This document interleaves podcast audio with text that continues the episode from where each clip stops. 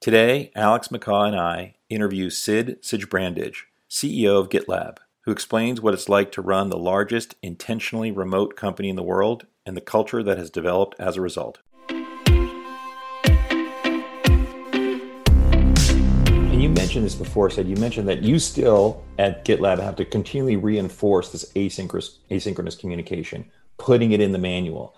So what's, what specifically do you mean by that? What, what's an example of a communication that people do not the way you want them to, and then you have to remind them to do it the correct sure. way? Today, um, one team said, okay, we need a knowledge management tool. Our handbook is the best knowledge management tool that of any company. I've never seen a more comprehensive knowledge management tool than our handbook. But it's they're not familiar with the tools. It's tedious, so they want something simpler. And I can't blame them. They're right. So it's super hard to reinforce that. And we have a whole section about why wikis are probably not going to scale to be your uh, to be your handbook. Today, a, a leader showed me like the plan. His department, it was these sections organized by that, and he immediately he shows it and it's like, oh, I'm going to add it to the handbook. It's not how we work. We work handbook first. You make it in the handbook the proposal in the handbook from the start. But it was harder to do that. It didn't present as well. The graphs are not as nice. It's super, super, super hard. It's not intuitive. We've also signaled recently hey, we have too many meetings. We start defaulting back to meetings to educate people instead of me- having meetings to review proposals. Very, very hard. And to sit on that example of your your your direct report before you wanted him to put it in the handbook first, something that he wanted to show to you to basically get your approval. You wanted him to put in the handbook first so everybody could see it.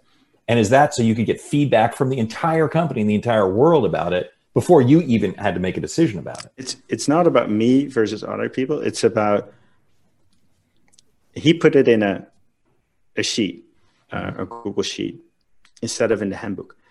That means it's disconnected from everything else that's happening in that department and it means that he didn't he didn't think through everything that was going on in the department. Now he's the leader of the department, so he probably thought through it. But it also means I look at their handbook and it's hopelessly out of date. Because guess mm. what? After he's taking the decision, how much motivation is there going to be to add it to the handbook? There's not. So the handbook becomes the documentation place. Oh yeah, I'll document it later. Like if you want to get in trouble at GitLab, tell tell me refer to the handbook as documentation because it's not documentation. It is what we do. And otherwise, every single company I've known outside of GitLab, the handbook is out of date and no one no one looks there. So the only way to drive it is to work handbook first. Who's so in bit... charge of updating it? Is it yes. each team is in charge of updating their own section? Yes. Uh, each page will have a list of maintainers, and anybody can make a proposal, but those people kind of approve the proposals. But Sid, what you're saying is radical. You're saying, I want your thoughts to be in the handbook. I want when you're just conceiving a draft idea, I want that to be in the handbook. Yes, because we know that approving, like, if it's not in the handbook from the start, it will not, it sometimes doesn't get there and it will always get there too late. And it's, it's like a shared brain for your company. It's kind of like yes. a collective brain. Yes, interesting. And we make software, so we know how that runs humans are like the best interpreters in the world. You can just give them English prose and, and, they'll be able to do that. They're even smarter. They sometimes don't listen to the prose and do something else. And 99% of the time, that's great. So it's even better. So, Sid, this sparks two thoughts. One is you're now talking about truly radical transparency. And because you're, you, this is pre decision you are allowing the entire company in the entire world to see what's going on. What we allow you to make suggestions. There's 5,000 pages of how we work, and you can edit every one of them and send me a proposal to change it. Amazing. We are about everyone can contribute to there, software with GitLab, to GitLab the software, and to GitLab the company. Are there any thoughts that are not allowed in the manual? Uh, we have lots of things. We have 17 things that can be public. We have a policy of no politics at work. There's tons of stuff you can put in the handbook. Great.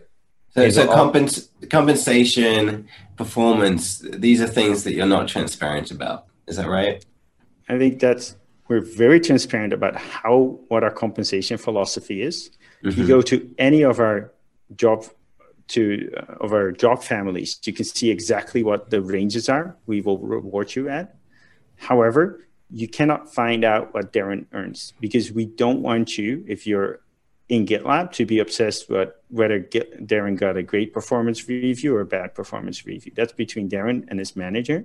Right. That's none of your business because we want negative conver- negative feedback to happen in the smallest possible audience mm-hmm. and to for the manager to be able to give critical feedback without worrying that it will affect the stature of that person within the team.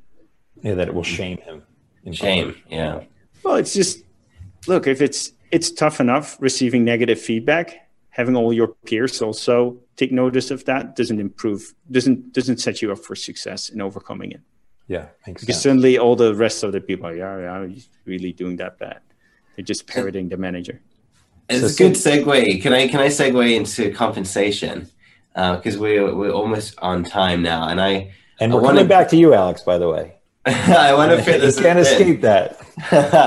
I want to I want to fit this in. So CEOs are asking themselves, like, do we do geo-adjusted salaries or not? And I wonder what your answer is to that, and, and how you do salary internally. Well, you do do geo-adjusted uh, salary. Yes. And so the for question us, is why? For more than for 100 plus job families for more than 200 regions in the world, you can find out what you're going to earn. We do adjust per region. And I think the vast majorities of companies will do this because it makes sense. You don't want to pay to cost of living. You don't want to give everyone exactly the same. You want to pay market rate. The market is the best mechanism for determining what someone will earn if you pay on the top end of the market, you will find that all your hires happen in low cost regions and they will never leave, even if uh, they are dissatisfied with the company. Plus, you could have hired twice as many people and get twice as much stuff done. If you pay at the bottom of the market, you also find only people in low cost regions, but that's another story. And tactically, how do you determine what the market is? Then do you buy salary data? Yeah, you buy salary data and you adjust that if a lot of people decline your offers or if a lot, if people are leaving because they can earn more someplace else. And that's by city, by state, by country, region, mostly in a lot of cities. Mm-hmm.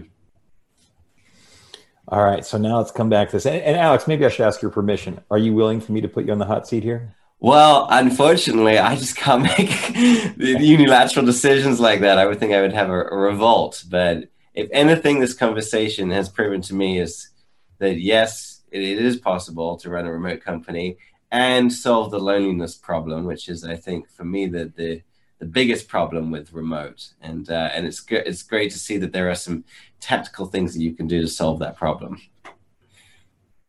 So, so maybe with that, then maybe we should wrap up, Sid, with asking you what did what should we have asked you that we didn't? What is the best way to find all these technical ways and to to have a conversation with my team? And the answer to that is you go, you Google GitLab ebook, and you find a remote ebook with 50 pages of really the condensed information that uh, that we're trying to that we think is essential to taking care of creating connection and not having this loneliness while we are working remote. Fantastic. And then, and Darren, do you want to have do you have anything else to add to wrap up? I just think it's great that we're having this conversation. Um, I feel like uh, the pandemic is unfortunate, but one of the effects of it is that it's accelerated the global embrace of remote by at least 10 years. And it has democratized the conversation around it. I think it's huge for inclusivity. People now can go into a job interview and just ask, what's your stance on workplace flexibility? What does remote look like? Is it just allowed? Is it supported? What does that look like? That's transformational for working parents, for caregivers, for military spouses, for people that have been ostracized. It's huge. It opens up opportunity in a huge way. So I think the second and third order effects of this are going to be way, way more impactful for, for generations to come. Agreed. Awesome. Thank you so much. And and then one little tiny thing before we thank you and wrap up is people are now going to go on droves and, and look at the remote handbook, but they are going to have questions. And what's the most effective way for them to get those questions answered? Um, and and who who should they reach out to and how should they reach out? And don't make any commitments that you you know aren't doing already. Darren, you want to take that one? Yeah, I guess. Uh, you can reach out to us, uh, the GitLab Twitter handle, or you can follow me, Darren Murph, on LinkedIn or Twitter. And I'll do the best I can. The inbounds have been completely manic since COVID began, but uh, I'm rowing as hard as I can. So I want to I want to hear the questions. It helps make our handbook better. Awesome. Fantastic. Guys, Thanks that so was incredible. Thank you. It was a lot of fun. Thanks, Matt. Thanks, Alex. Thanks, Darren.